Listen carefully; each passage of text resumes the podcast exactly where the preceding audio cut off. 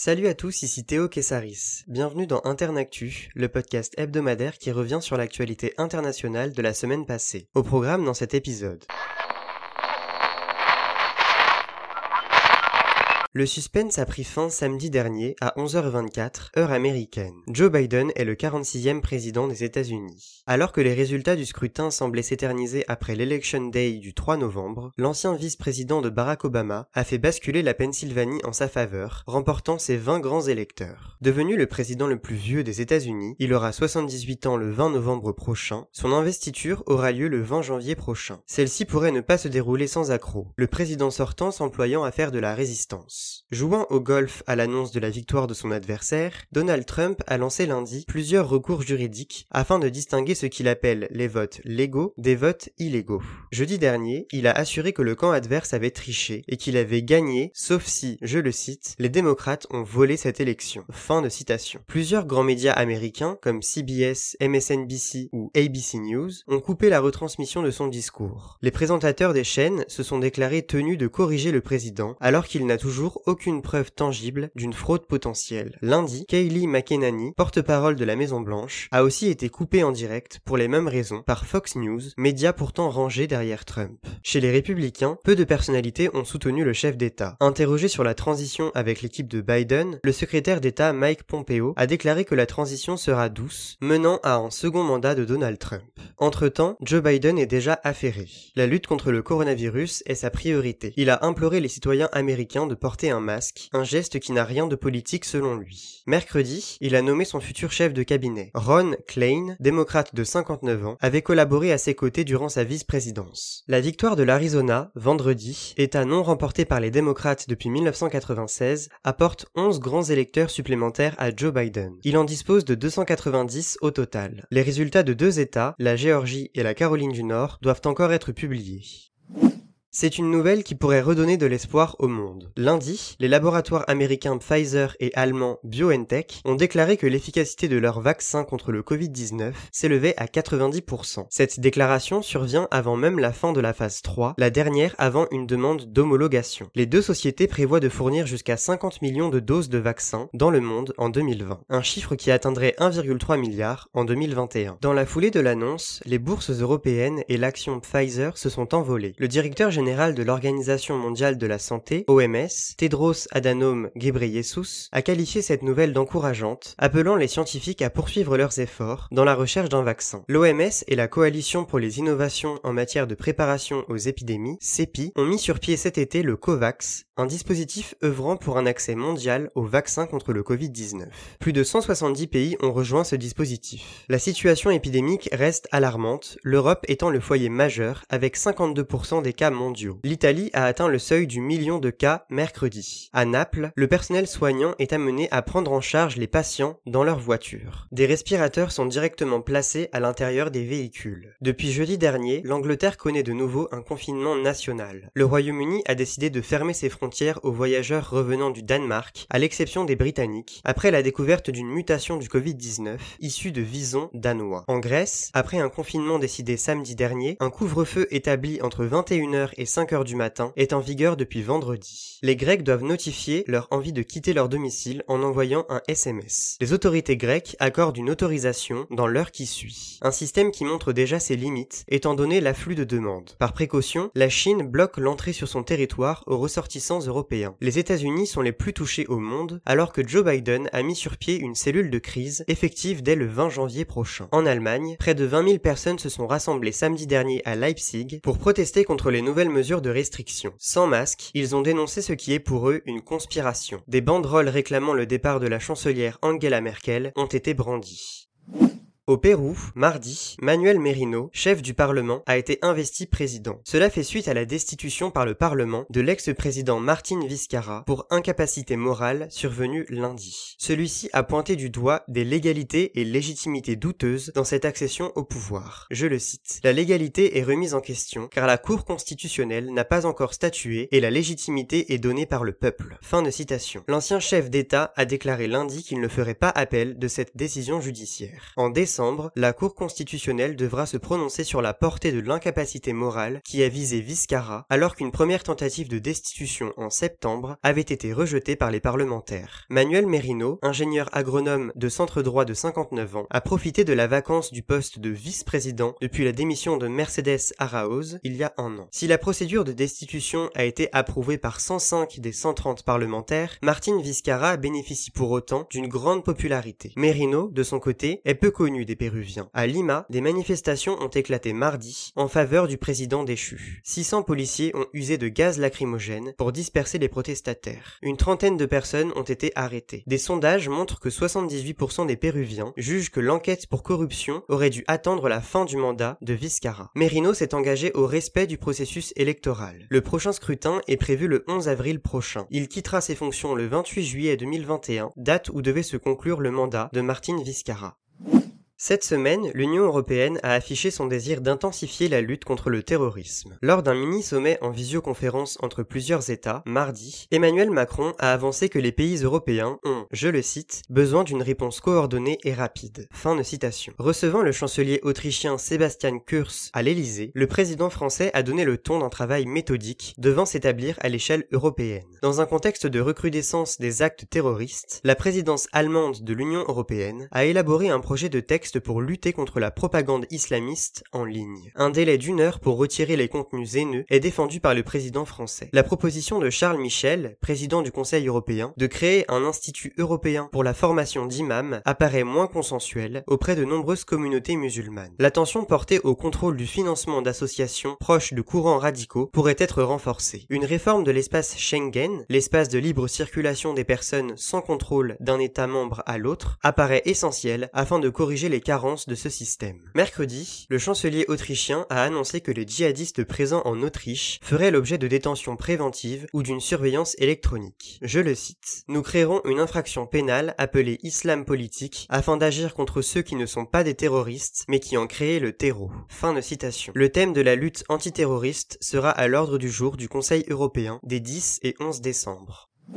Lundi, le parti au pouvoir d'Aung San Suu Kyi, la Ligue nationale pour la démocratie, LND, a revendiqué une victoire écrasante au lendemain des élections législatives en Birmanie. En 2011, la junte qui se tenait au pouvoir depuis 50 ans a été dissoute. Aux élections de 2015, la LND avait obtenu une large majorité, mais a été contrainte à un partage du pouvoir avec l'armée. Cette dernière contrôle 25% des sièges au Parlement et les ministères de l'Intérieur, de la Défense et des Frontières. Aung San Suu Kyi, la dirigeante birmane et prix Nobel de la paix 1991 maintient sa popularité dans son pays. Ce n'est pas le cas à l'international. Sa passivité dans la gestion de crise des musulmans Rohingyas lui est reprochée. Depuis août 2017, 740 000 Rohingyas se sont réfugiés au Bangladesh, pays frontalier de la Birmanie, pour fuir les exactions de l'armée birmane et de milices bouddhistes. Ces faits correspondent à un crime génocidaire selon des enquêteurs de l'ONU. Accusée de génocide, Aung San Suu Kyi a comparu en décembre 2019 devant la Cour internationale de justice à La Haye, aux Pays-Bas. Elle y a défendu bec et ongle les militaires birmans. Ses propos indiquent que l'armée s'est contentée de répondre aux attaques de la rébellion Rohingya et qu'elle ne s'est adonnée à aucun nettoyage ethnique ou génocidaire. Plusieurs organisations des droits humains ont remis en cause la légitimité du scrutin de dimanche dernier.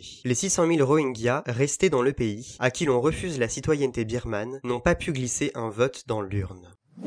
Mercredi, l'Organisation des Nations Unies a annoncé la conclusion d'un accord entre 75 représentants libyens réunis à Tunis. L'objectif, permettre l'organisation d'élections sous 18 mois afin de sortir le pays de la crise politique dans laquelle il a plongé en 2011 après la chute du régime de Mouammar Kadhafi. L'émissaire par intérim de l'ONU en Libye, Stéphanie Williams, a assuré, je la cite, « Une feuille de route préliminaire a été établie afin de mettre fin à la période de transition et organiser des élections présidentielles et parlementaires libre, juste, inclusive et crédible. » Fin de citation. Les négociations ont pour but de construire un exécutif unifié, de faire oublier la division de la Libye en deux camps opposés. Celui de l'Ouest, basé à Tripoli, est le gouvernement d'union nationale, GNA, reconnu par l'ONU et soutenu militairement par la Turquie. À l'Est, le maréchal Khalifa Haftar domine l'armée nationale libyenne, ANL. Il dispose du soutien d'un parlement élu, de son président Aguila Saleh, des Émirats arabes unis, de l'Égypte et de la Russie. Kadhafi. La situation a évolué ces dernières semaines. En septembre, le leader du GNA, Fayez Al-Sarraj, avait annoncé sa démission du poste de Premier ministre, effective fin octobre. De même, un tournant pour la paix a été amorcé vendredi 23 octobre lorsque les deux belligérants ont conclu un cessez-le-feu national et permanent. Mais celui-ci n'a pas empêché la violence de se maintenir. L'avocate et défenseuse des droits des femmes, Hanan Al-Barassi, a été abattue mardi dans une rue de Benghazi. La veille, elle avait annoncé vouloir publier une vidéo exposant la corruption du fils de Khalifa Haftar, Saddam Haftar. Elle avait 46 ans.